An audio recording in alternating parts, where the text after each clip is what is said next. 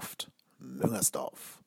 Hallo und herzlich willkommen zur vierten Episode von Trotzdem hier. Ich bin Kai Lennep, ich bin der Sprecher dieses Podcastes und werde mit euch heute versuchen, die Ereignisse rund um das Spiel gegen Raba Leipzig aufzuarbeiten. Und da ist eine ganze Menge passiert, bereits im Vorfeld, vor dem Spiel. Zuerst muss man leider die traurigen Nachrichten zumindest ansprechen. Wer sich gewundert hat, warum der F C am Sonntag in Trauerflor gespielt hat, das war, weil unser langjähriger, wirklich sehr, sehr langjähriger Torwarttrainer, Rolf Herings, leider verstorben ist. Das ist einer von diesen Figuren, die vielleicht nie so wirklich im Rampenlicht stehen, die aber unheimlich wichtig für einen Verein sind. Ja, das können Physiotherapeuten oder ähm, Co-Trainer oder Zeugwärter und so weiter sein. Hier in dem Fall jetzt eben ein Torwarttrainer, der, denke ich, ganze Generationen von Torwärtern des F Cs geprägt hat. Ne, nicht zuletzt Toni Schumacher. Und man muss halt sagen, wenn man so an die letzten Jahre des F Cs zurückdenkt, denkt man eigentlich fast immer an starke oder zumindest ja prominente Torwartpersönlichkeiten. Oft auch aus unseren eigenen Reihen, aus dem eigenen Nachwuchs, die eben von Herings zu dem gemacht worden sind, was sie dann später geworden sind. Insofern glaube ich auch für den, für den F C, aber natürlich vor allen Dingen für seine Familie, für seine Angehörigen, ein ganz, ganz großer Verlust, der mir ein bisschen zu kurz gekommen ist in den ganzen Berichterstattungen rund um Last-Minute-Verpflichtungen. Das ist so ein bisschen untergegangen, das finde ich sehr, sehr schade. Deswegen wollte ich gerne das Segment damit beginnen. Eine weitere Geschichte, die ebenfalls ein bisschen untergegangen ist in den letzten Tagen, ist die Person von Uwe Fecht. Uwe Fecht, ne, ihr wisst das vielleicht, unser U einundzwanzig Trainer, der hatte einen Herzinfarkt in seinem Trainerbüro. Seine Co-Trainer, ja, Patrick Helmes und Co., mussten äh, erste Hilfe leisten und haben es wohl geschafft, ihn so weit zu stabilisieren, dass er äh, zumindest nicht mehr in akuter Lebensgefahr geschwebt hat, als der Krankenwagen eintraf. Aber trotz allem, der Gesundheitszustand ist völlig ungewiss, unbekannt. Und da kann man eigentlich nur sagen, dass man sich irgendwie wünscht, dass die jetzt lange und ganz harte bevorstehende Reha für ihn irgendwie bewältigbar ist, dass er da wirklich gut durchkommt, dass er da viel Support erfährt. Bitte auch vom F C Köln, ne? Lieber F C Köln, lass deine Leute, denen es nicht gut geht, nicht im Stich, sondern gib ihnen alle Möglichkeiten, die du einem Profifußballer geben würdest, dessen Rückkehr du dir auf den Platz zeitnah wünscht. Und ja, ich drücke also ganz, ganz fest die Daumen, dass da möglichst wenig Schäden bleiben. Ja, und die dritte ebenfalls nicht so angenehme Personalie ist Artjoms Rudnevs.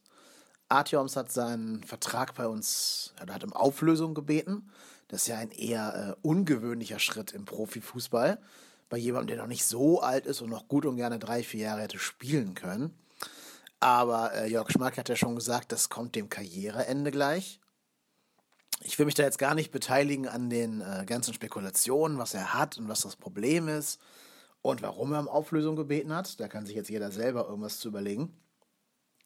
Aber ich denke, wenn man seinen Vertrag auflöst und, und Schmadtke einem noch sagt, er soll seine eigenen Probleme lösen, dann ist da schon irgendwas im Argen, was die Öffentlichkeit nichts angeht und was eine Rückkehr in den Profifußball vielleicht nicht möglich macht oder zumindest erst in ein paar Jahren möglich macht, weil vielleicht ein bisschen was Ärgeres vorgefallen ist.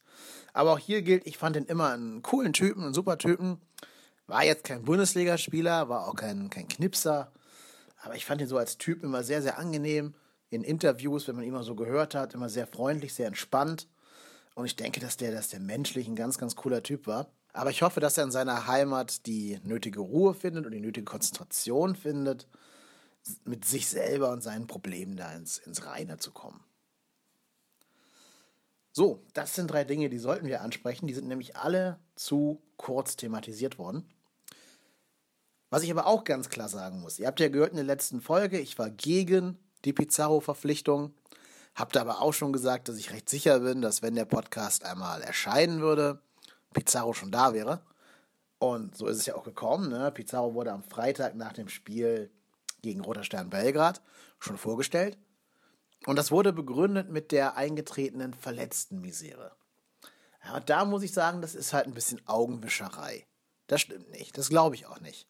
Denn selbst wenn Artjoms Rudnevs bei hundert Prozent ist, ist das ja trotzdem kein Kandidat, der unsere Sturmmisere lindern würde. Und das wusste man auch vor der Saison. Ich meine, gut, Zoller ist auch angeschlagen und da weiß man nicht genau, was er hat.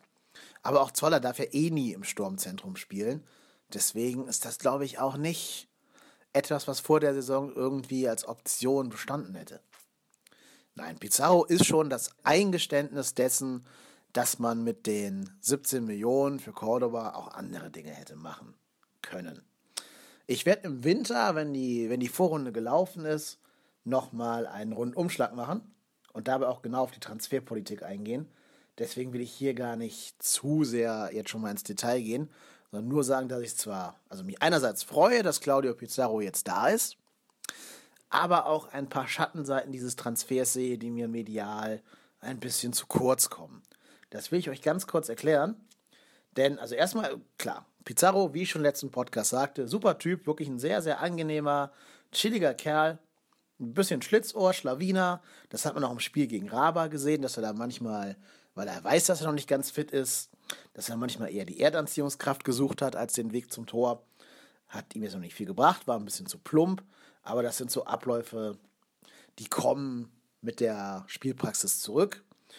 Und ich glaube, eh wenn er fit ist, dann mochte er diese Spirenzchen gar nicht und kann direkt versuchen, irgendwie zum Tor zu kommen.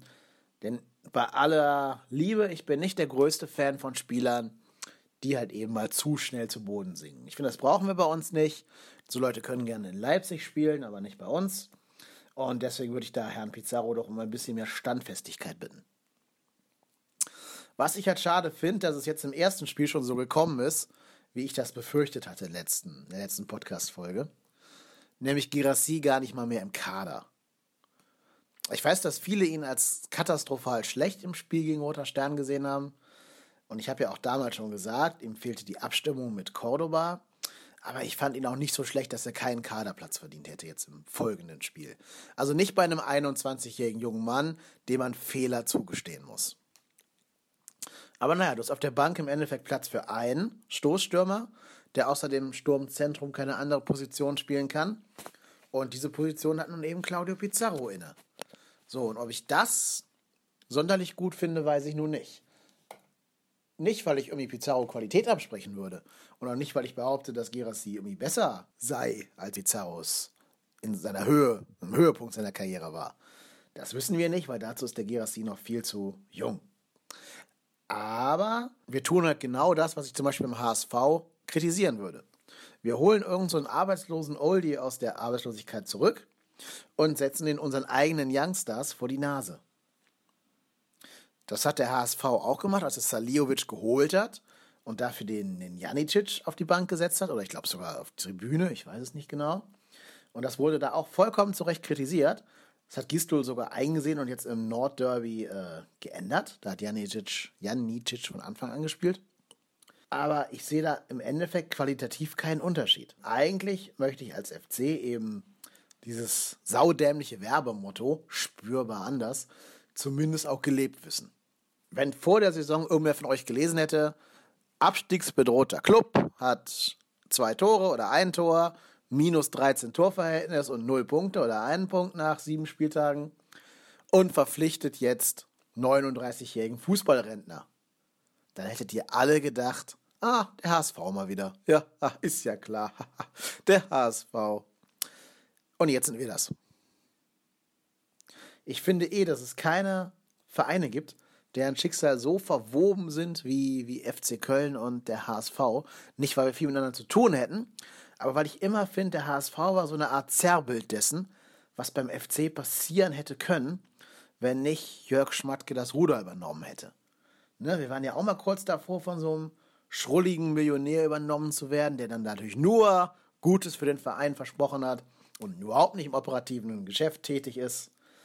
Wir hatten auch so dubiose Kassenwerte, die äh, irgendwelchen abgehalfterten Ex-Spielern Millionen in den Rachen geworfen haben und unsere Talente allesamt vergrault haben. Nicht? Schönen Gruß auch an Marc Uth. Und Das hätte der F C alles werden können. Deswegen war ich super froh, dass mit Jörg Schmadtke und mit Werle, mit Jakobs und auch mit Stöger diese Zeiten eigentlich abgewendet schienen, diese Katastrophenzeiten. Nun muss ich aber sagen, dass jetzt diese Pizarro-Aktion schon sehr nach alten Michael Mayer Mustern riecht. Vor allen Dingen, wenn ich höre, dass der Pizarro für sein einjähriges Engagement, das ja noch nicht mal ein Jahr dauert, sondern ähm, fünfundzwanzig Spieltage oder so, dass er für dieses Engagement zwei Millionen Euro kriegt. Das ist schon eine ganze Menge. So, zwei Millionen, ich weiß, heute im modernen Fußball ist das eher so die linke Schnürsenkel von äh, Córdoba oder so. Aber ich finde zwei Millionen für so, eine, ja, für so einen Fallschirm schon ziemlich, ziemlich viel Geld. Und kann halt nur hoffen, dass dieses Geld im Winter nicht fehlen wird. Also wir müssen im Winter nochmal ran. Wir müssen im Winter gucken, dass wir irgendwas für die offensiven Außen finden. Wir müssen im Winter gucken, dass wir irgendwas finden, was vielleicht mal ein Spiel auslösen kann, also ein Spielmacher. Und ich glaube, wir brauchen auch noch einen zweiten rein defensiven Mittelfeldspieler neben äh, Matze Lehmann. Und das sind Hausaufgaben. Die musst du im Winter erstmal kriegen. Und äh, die muss ja irgendein anderer Verein dann erstmal abgeben wollen. Und ich denke halt sogar, es könnte noch sein, dass wir vielleicht, wenn Johannes Horn nicht mal bald zur Form, Form findet, einen zweiten Linksverteidiger brauchen. Weil du ja nicht Kokarausch alle Spiele machen lassen kannst und B auch nicht willst. Naja, nicht, nicht Kokarausch.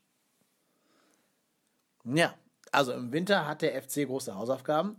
Und da könnten zwei Millionen vielleicht mal einen Unterschied machen zwischen den kriege ich jetzt oder den kriege ich nicht. Deswegen kann ich halt nur hoffen, dass irgendwo noch ein paar Modeste und Gerhard-Millionen rumliegen und uns diese zwei Millionen von Pizarro nicht heimsuchen werden an anderer Stelle. So. Weil das aber nicht heißt, dass ich wirklich gegen Pizarro bin oder dass ich den als Typen schlecht finde, als Stürmer schlecht finde oder ihm seine Meriten absprechen will. Im Gegenteil. Wenn der ab jetzt knipst und knipst ohne Ende und uns mit zehn Toren irgendwie ja, zum Klassenerhalt schießt, dann, ja, dann waren es die zwei Millionen wert. Und ich weiß auch, dass ein Abstieg teurer ist als zwei Millionen. Und vor allem ist ein Abstieg scheiße. Also ich vermute mal, jeder, der diesen Podcast hört, hat schon mal mindestens einen Abstieg mitgemacht. Die meisten werden sogar mehr mitgemacht haben als ich selber. Und es ist einfach scheiße. Es ist nicht nur scheiße für die, für die Fans, die natürlich dann in irgendwelche dubiosen deutschen Städte wie Sandhausen, Aalen oder Aalen reisen müssen. Und zu irgendwelchen ganz komischen Anstoßzeiten, da freitags um achtzehn Uhr irgendwie im Stadion sein müssen. Das ist scheiße. Du verlierst deine ganzen hoffnungsvollen Spieler und musst von Null anfangen. Und was natürlich auch viel zu selten bedacht wird, da hängen ja meistens auch Arbeitsplätze dran. Ne? Also wenn du absteigst und deinen Etat reduzieren musst, dann fängst du ja erstmal an, dass du bei den Mitarbeitern auf der Geschäftsstelle versuchst, Einsparungen zu machen, als auf dem Platz. Und das sind halt alles so Dinge, die ja, irgendwen wird es treffen dieses Jahr. Aber ich hoffe und bete, dass es nicht wir sind. So, jetzt habe ich viel erzählt und noch nichts zum Spiel gesagt. Ich tue mich auch jetzt, vierundzwanzig Stunden später, immer noch ein bisschen schwer, dieses Spiel einzuordnen. Ich weiß nicht so genau, warum wir es verloren haben. Also ich habe natürlich Erklärungsansätze. Aber ich habe mal was getan, was ich eigentlich so gut wie nie tue. Ich habe mal in die Statistiken geguckt, ob es irgendeinen statistischen Wert gibt, der vielleicht nahelegt, warum wir im Moment so wenig, wenig Tore schießen. Denn wir hatten ja Chancen ohne Ende. Und wenn ich mir diese Statistiken angucke, dann ja, habe ich ihn auf den ersten Blick nicht gefunden. Ich lese mal ein paar vor, die mir so ein bisschen rausgestochen sind. Erstmal hat der F C viel mehr Zweikämpfe gewonnen als Leipzig. Wir haben siebenundsechzig gewonnen und die nur vierundfünfzig. Also in der Hinsicht hätten wir eigentlich Übergewicht haben müssen. Und ich finde, wir hatten das auch über weite Strecken des Spiels. Es gab eine Phase so Mitte, Ende der ersten Halbzeit, wo Leipzig sehr, sehr dominant aufgetreten ist. Aber ich finde, in vielen Phasen, wenn du jemandem das Spiel gezeigt hättest, dass, äh, also wenn du jemandem das Spiel gezeigt hättest, der noch nie in seinem Leben Fußball gesehen hat und dem gesagt hättest, hier der eine ist der Vizemeister und der andere ist der Tabellen achtzehnte, rat mal, wer es wäre, dann hätten die alle gesagt, dass die Rot-Weißen doch der Vizemeister sein müssen, so wie die spielen. Also wir waren schon über viele, viele Teile feldüberlegen. Und wir haben es auch geschafft, das in Chancen umzumünzen. Wir hatten achtzehn Torchancen und aus achtzehn, äh, Entschuldigung, wir hatten acht Torchancen. acht Torchancen. Und aus acht Torchancen muss eine Bundesligamannschaft eigentlich mehr als ein Tor machen. Vor allem auch, wenn man sich die Qualität der Chancen anguckt, ne? Also der Schuss von Jojic, der war schon richtig, richtig gefährlich, aber der muss halt auch aufs Tor kommen. Der ins Tor ist immer eine andere Sache, da ist ja noch ein Torwart da rumstehen, aber aufs Tor, finde ich, kann ich von einem Bundesligaspieler erwarten. Vor allem, wenn er noch so recht unbedrängt zum Schuss kommt und um ihn rum erstmal keiner steht. Weiter haben wir siebzehn Mal aufs Tor geschossen. Also Torschüsse sind ein bisschen was anderes als Torchancen, da muss man unterscheiden. Wir kamen zu siebzehn von solchen Schüssen.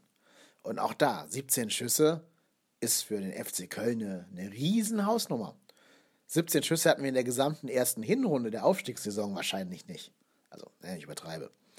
Aber ähm, der F C Köln ist ja nun kein Offensivfestivalmannschaft. Das heißt, siebzehn Torchancen, Schüsse haben wir unter Stöger wahrscheinlich noch nie gesehen in einem Spiel. Unsere Passquote sind dreiundsiebzig Prozent, bei Leipzig achtzig. Da sieht man also schon einen Unterschied in der Qualität der Pässe. Aber ich habe dann eben lange, lange gesucht, bis ich, glaube ich, eine Statistik gefunden habe, die ein bisschen erklärt, warum wir uns so schwer tun mit dem Tore-Schießen. Denn unser Stürmer, Yuya Osako, hatte neunundzwanzig Ballberührungen in neunzig Minuten. Das heißt, von diesen neunundzwanzig Ballberührungen, die natürlich überall auf dem ganzen Spielfeld passieren, sind das die Chancen, mit denen er das Tor schießen kann. In neunundzwanzig Versuchen, wobei ja nicht jeder, jede Ballberührung gleichzeitig eine Torchance ist. Du kannst den Ball ja auch um deine eigenen Ecke, vielleicht irgendwo links hinten kriegen oder im Mittelkreis oder sonst was. Auffällig war, dass er keine einzige Ballberührung im fünf-Meter-Raum hatte. Außer sein Tor, der Kopfball. Und wenn ich das jetzt nochmal für John Córdoba mir angucke, der hat sogar nur sechsundzwanzig Ballkontakte. Und die finden alle so um diesen achtzehn-Meter-Kreis, diesen Halbkreis statt. Oder irgendwo im tiefen Mittelfeld, weil er sich die Bälle holen muss.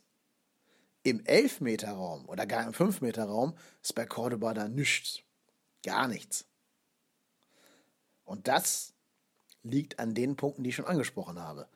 Wir haben keine Spieler, die den Ball in den Strafraum bringen könnten. Dadurch muss ein Córdoba nach hinten ausweichen. Da wird er natürlich von den defensiven Mittelfeldspielern von Leipzig übernommen. Die können ihn gut vom Spielgeschehen abschneiden. Und die Torgefahr ist erstmal von dannen. Oder du wirst ja gezwungen, von außerhalb des Strafraums zu schießen. So, und dann kommt natürlich noch hinzu, dass wenn du schon die Chance hast, dem einen Leipziger vorbeizurennen, dann musst du da halt auch mehr draus machen als Córdoba. Das ist schon auch eine Frage der generellen Qualität, als er den einen Abwehrspieler da stehen lässt. Ich glaube, das war Ilsanker. Da muss ein Torschuss draus kommen. Aber dann hat er noch versucht, ein Häkchen drum zu machen und noch ein Schleifchen den Ball noch einmal rübergelegt auf den anderen Fuß. Und vielleicht ist das der große Unterschied zwischen Modest und Córdoba. In der Sekunde, wo sich für Modest die Schussbahn geöffnet hätte, hätte Modest da auch draufgezogen. Der hätte da nicht lang gefackelt oder irgendwie rumgedribbelt oder sonst was. Der hätte einfach draufgezogen und sei es mit dem falschen Fuß. Aber vielleicht kannst du so den Torwart ein bisschen überraschen, auf dem falschen Fuß erwischen und so kommt es dann eventuell zu Toren. So, was aber jetzt die andere Statistik ist. Ich habe ja gerade gesagt, ne, Osako und Córdoba haben zusammen zweiundfünfzig Ballkontakte. Die beiden Stürmer von Leipzig, also Sabitzer und Paulsen, da sieht die Welt ein bisschen anders aus. Der Sabitzer hat alleine dreiundsechzig Ballkontakte gehabt und der Paulsen alleine fünfundfünfzig. Und von den fünfundfünfzig waren verdammt viele im Strafraum. Und das zeigt auch ein Kernproblem dieses gestrigen Spiels. So gut das offensiv alles bis zum Tore erzielen war, so katastrophal war das defensiv. Ne, wir haben Leipzig zehn Torchancen zugelassen. Zehn Torchancen. Und zehn Torchancen haben wir, glaube ich, in der gesamten Hinrunde letztes Jahr vielleicht zugelassen, für alle Gegner zusammen. Wir haben denen erlaubt, dreiundzwanzig Schüsse abzugeben. Das müsst ihr euch mal vorstellen. dreiundzwanzig Schüsse. Das heißt, unterm Strich hat Leipzig sogar eine miserable äh, Verwertungsquote gehabt. Die haben aus dreiundzwanzig Schüssen nur zwei Tore geschossen. Das ist eigentlich super schlecht. Das wiederum heißt auch, wenn du die Zahl der Schüsse reduziert bekommst, fängst du dir weniger Tore. Das ist vollkommen klar. Aber gestern stimmte einfach die Balance nicht. Ne? Wir können halt als F C Köln nicht rausgehen und die Leute so defensiv angehen, äh, so offensiv angehen und dabei die Defensive vernachlässigen. So hat Werder Bremen jahrelang die Liga bereichert mit ihrem Fußballstil, aber die hatten auch die nötigen Stürmer und vor allem hatten die fast immer einen guten Spielmacher. Erst als die große Generation der Spielmacher bei Bremen ausgefallen ist, hat auch bei denen so langsam die Abstiegsspirale eingesetzt, die sie jetzt immer an das Ende der Tabelle spült. Trotz allem haben die halt noch super Stürmer, auf deren Qualität du dich verlassen kannst. Also, ne, Kruse ist ja schon eine ziemliche Granate, ziemliche Wucht. Und dann letztes Jahr noch den Serge Gnabry, das ist auch ein guter. Ja, und selbst der Finn Bartels hat eben noch ein paar Tore in sich drin, ab und zu mal. So kann es F C aber nicht spielen. Also, wir haben noch nie unter Stöger Spiele vier drei gewonnen oder so. Oder höchst selten. Und der Ansatz tut uns, glaube ich, auch nicht gut. Ich glaube, da war der Hannover-Ansatz schon besser, aus einer kontrollierten Defensive herauszuspielen.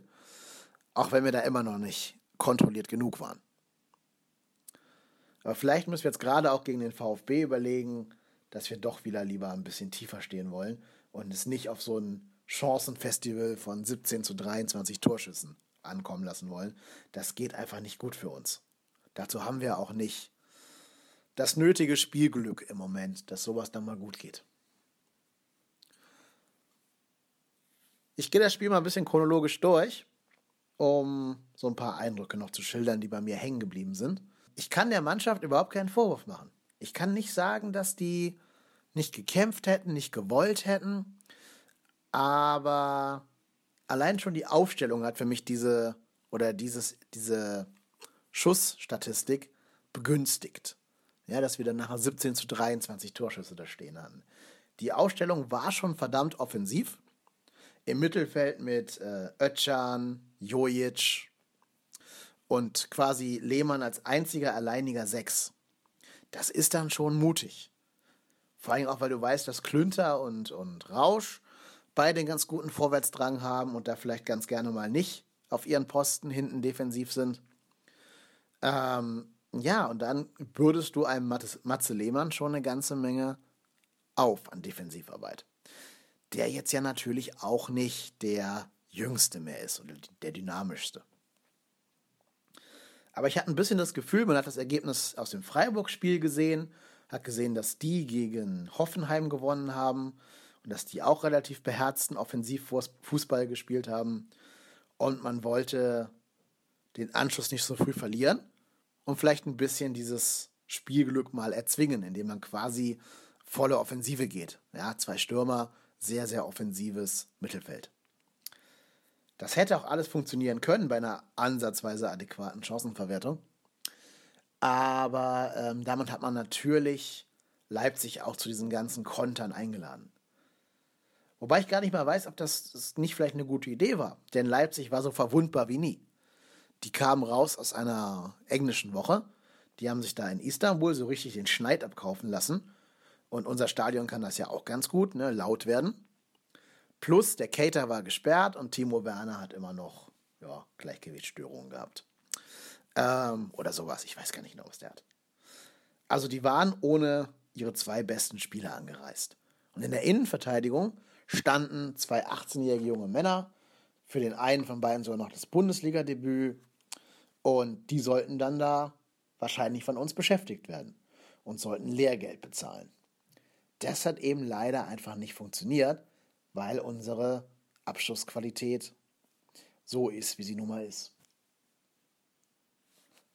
Trotz allem lässt mich das Spiel nicht ganz ohne Optimismus zurück, denn es ist ja schon mal ein Schritt nach vorne, genau wie die zweite Halbzeit gegen Roter Stern. Wir haben angefangen mit einer Leistungskrise und sind jetzt irgendwie so ein bisschen in eine Ergebniskrise reingeschlittert. Also ich habe das Gefühl zum ersten Mal in dieser Saison, dass ich weiß, wo die Stellschrauben sind, an denen man drehen müsste, um das Spielglück wieder ein bisschen zu unseren Gunsten zu drehen. Du musst eigentlich wirklich nur gucken, dass du die Balance besser hinkriegst. Die Mannschaft hat jetzt für sich selber auch psychologisch verstanden, dass sie in der Lage ist, sich Torchancen herauszuspielen. Und es ist auch gut, dass das Spiel eben nicht null eins ausgegangen ist, sondern eins zwei. Also dass wir bewiesen haben, dass wir den Ball noch irgendwie über die Linie gedrückt kriegen. Und insofern hat das Spiel vielleicht einen psychologischen Faktor, der uns helfen mag. Ich glaube auch, dass viel, viel Pech bei diesem Spiel dabei war. Nicht nur Abschlusspech, sondern auch so allgemeines Spielpech. Zum Beispiel, dass ein Ball dann von dem äh, Ilsanker abgefälscht wird und der eben nicht ins Tor trudelt im langen Eck, sondern am Tor vorbeigeht. Oder Córdoba eigentlich schon durch ist und sich dann in der Szene verletzt, wo er eigentlich nur geradeaus hätte rennen müssen und dann alleine vor Guirassy gestanden hätte. Aber leider halt in der Szene seinen Oberschenkel da irgendwie dicht gemacht hat und er nicht, nicht rennen konnte. Das war natürlich auch sehr, sehr bitter. Und überhaupt werden wir sehen, ob diese Córdoba-Verletzung nicht irgendwie eh noch zum großen Fluch für uns wird. Denn, also, ne, er ist kein Torjäger, das wissen wir inzwischen alle. Er hat sechsundzwanzig Ballkontakte, was nur auch nicht die Welt ist. Aber er schafft es zumindest, da die Abwehr im Spielaufbau zu stören. Das ist heutzutage schon ein wichtiger Faktor, den man nicht unterschätzen sollte. Und ich frage mich ja schon, wer jetzt da vorne drin spielen soll. Also Guirassy war kein Platz im Kader vergönnt. Das heißt, der scheint keine Option für die Startelf zu sein. Zoller ist jetzt gerade noch angeschlagen. Da weiß ich nicht, ob der in der Länderspielpause zurückkommt. Osako allein ist auch keine gute Idee. Der braucht immer einen kräftigen, bulligen Stürmer neben sich. Ja, wer bleibt da noch? Pizarro? Reichen da vierzehn Tage, um den für neunzig Minuten spielfit zu machen? Das glaube ich eher nicht. Man hat schon gesehen, das hat schon einen Grund, dass das Trikot eine Nummer größer ist als nötig. Das war schon ein bisschen, es hat nicht ganz so straff gesessen, das Trikot. Das hat man schon noch gemerkt. Und da werden vierzehn Tage vielleicht auch keine Sommervorbereitung ersetzen können. Das heißt, du brauchst zumindest einen Stürmer, der mir eine halbe Halbzeit lang, äh, eine Halbzeit lang spielen kann, so ein halbes Spiel lang spielen kann. Und da wüsste ich gerade nicht, wer das ist. Also, kann ja nur Zoller sein. Oder halt Guirassy trainiert so super gut, dass er dann wieder seinen Platz im Kader kriegt.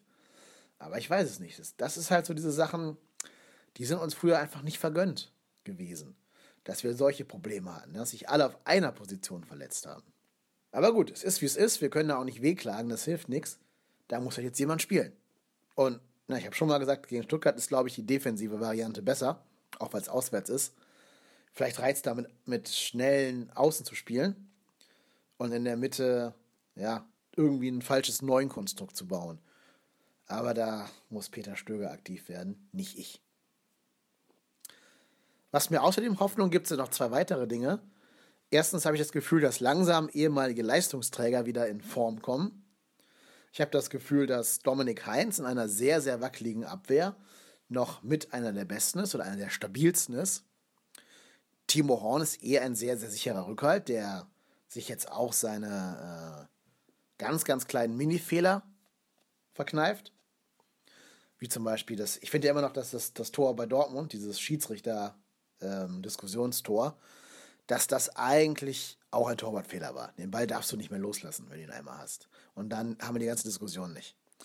Aber gut, trotzdem, Timo Horn, ge- gestern der beste Mann auf dem Platz, den will ich in keinster Weise kritisieren. Das läge mir fern.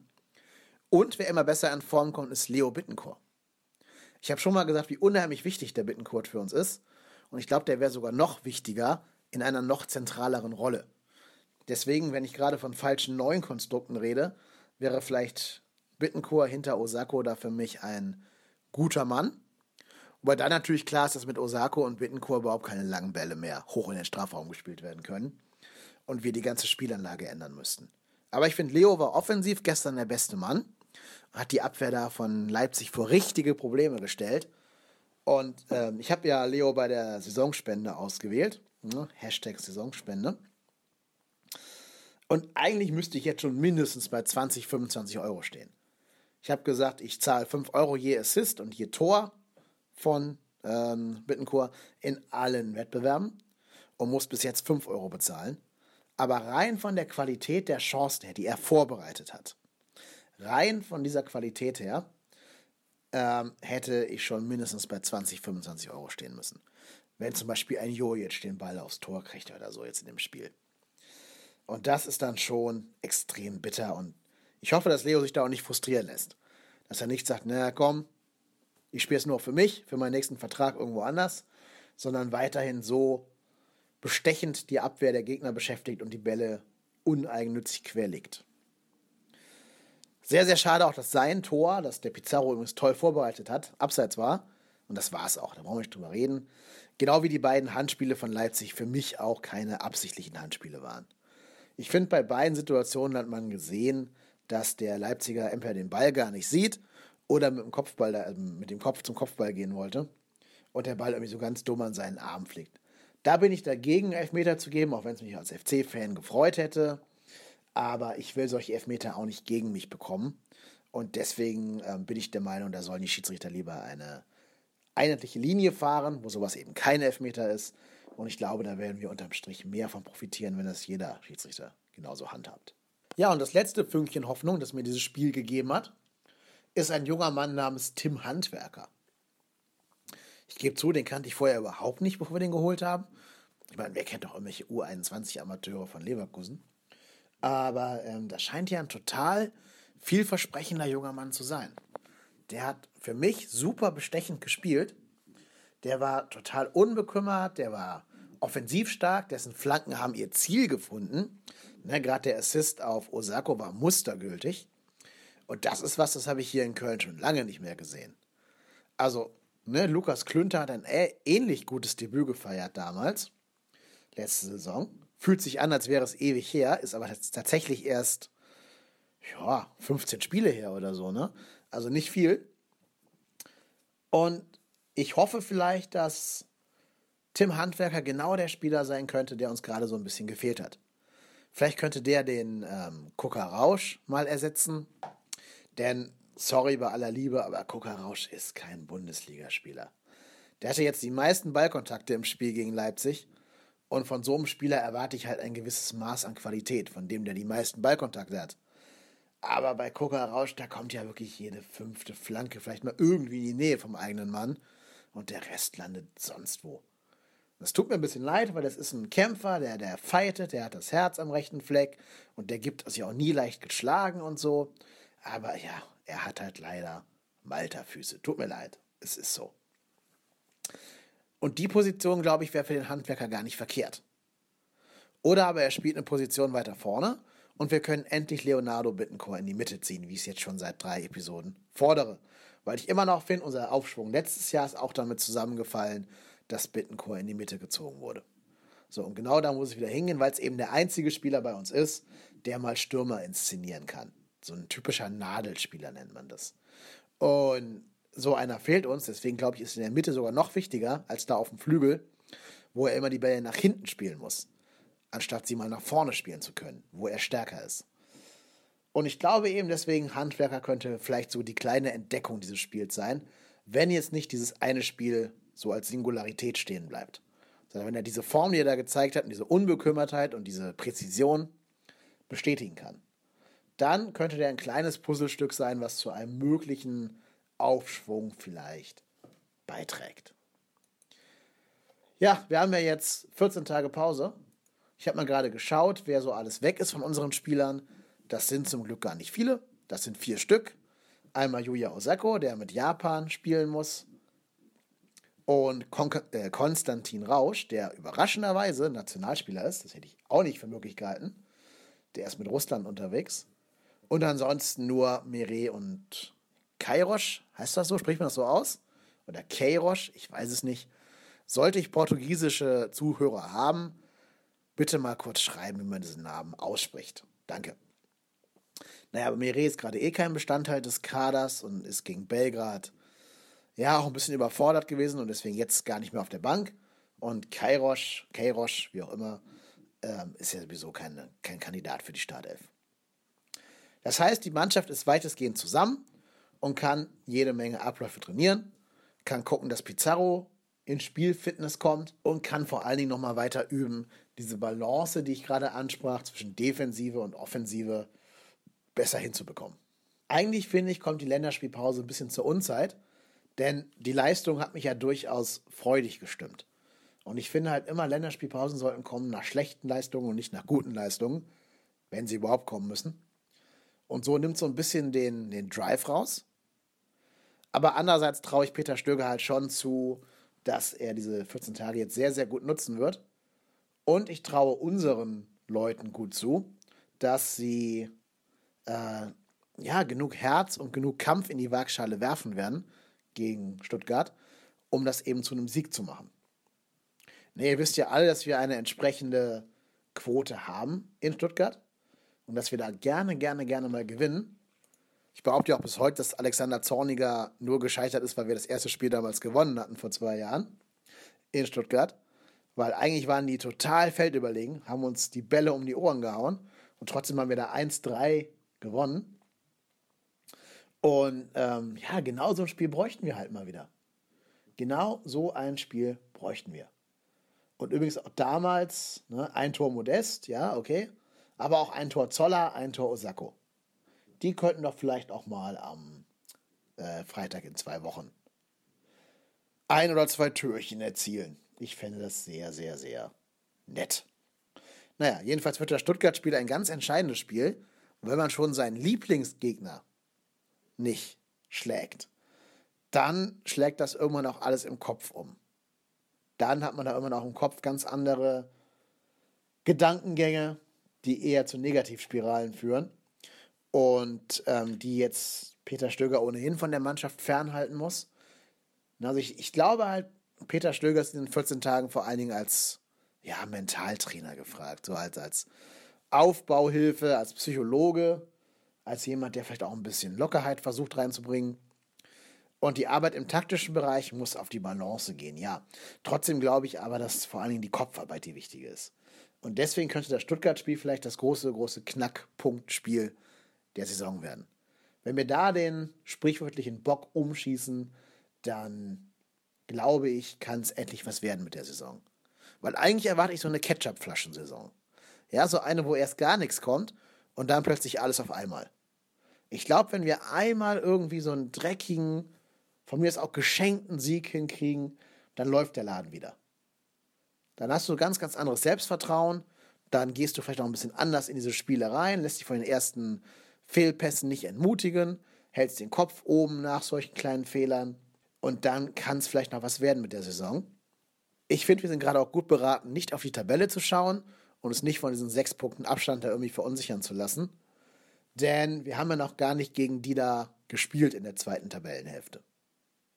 Ja, in der zweiten Tabellenhälfte, mit Ausnahme vom H S V, stehen nur Vereine, gegen die wir noch nicht gespielt haben.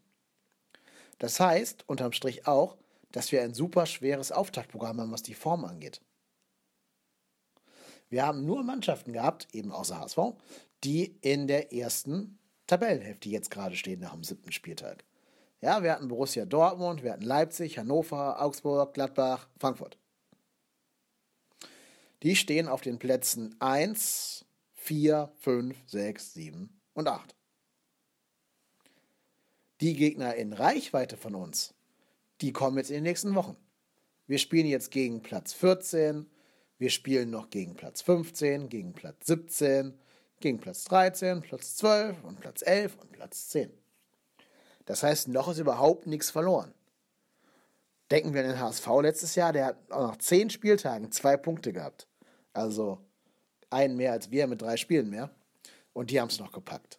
Die haben siebzehn Mal verloren und haben es noch gepackt. Also wir dürfen zwar noch elf Niederlagen erlauben und hätten noch eine statistisch realistische Chance auf den Klassenerhalt. Wobei ich natürlich nicht hoffe, dass wir es ausreizen werden mit diesen siebzehn Negativergebnissen. Äh, Ich hoffe schon, dass wir da irgendwie möglichst souverän rauskommen, wenn jetzt die ganzen Gegner kommen, die in Schlagdistanz sind.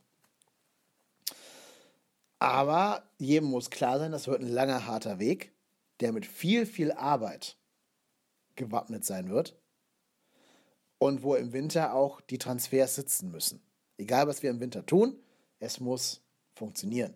Und bis dahin müssen wir halt die Distanz zu den Nicht-Abstiegsrängen kurz halten. Trotzdem glaube ich aber, ja, wir haben es noch alles in der eigenen Hand. Es sind erst sieben von vierunddreißig, von vierunddreißig Spielen gespielt.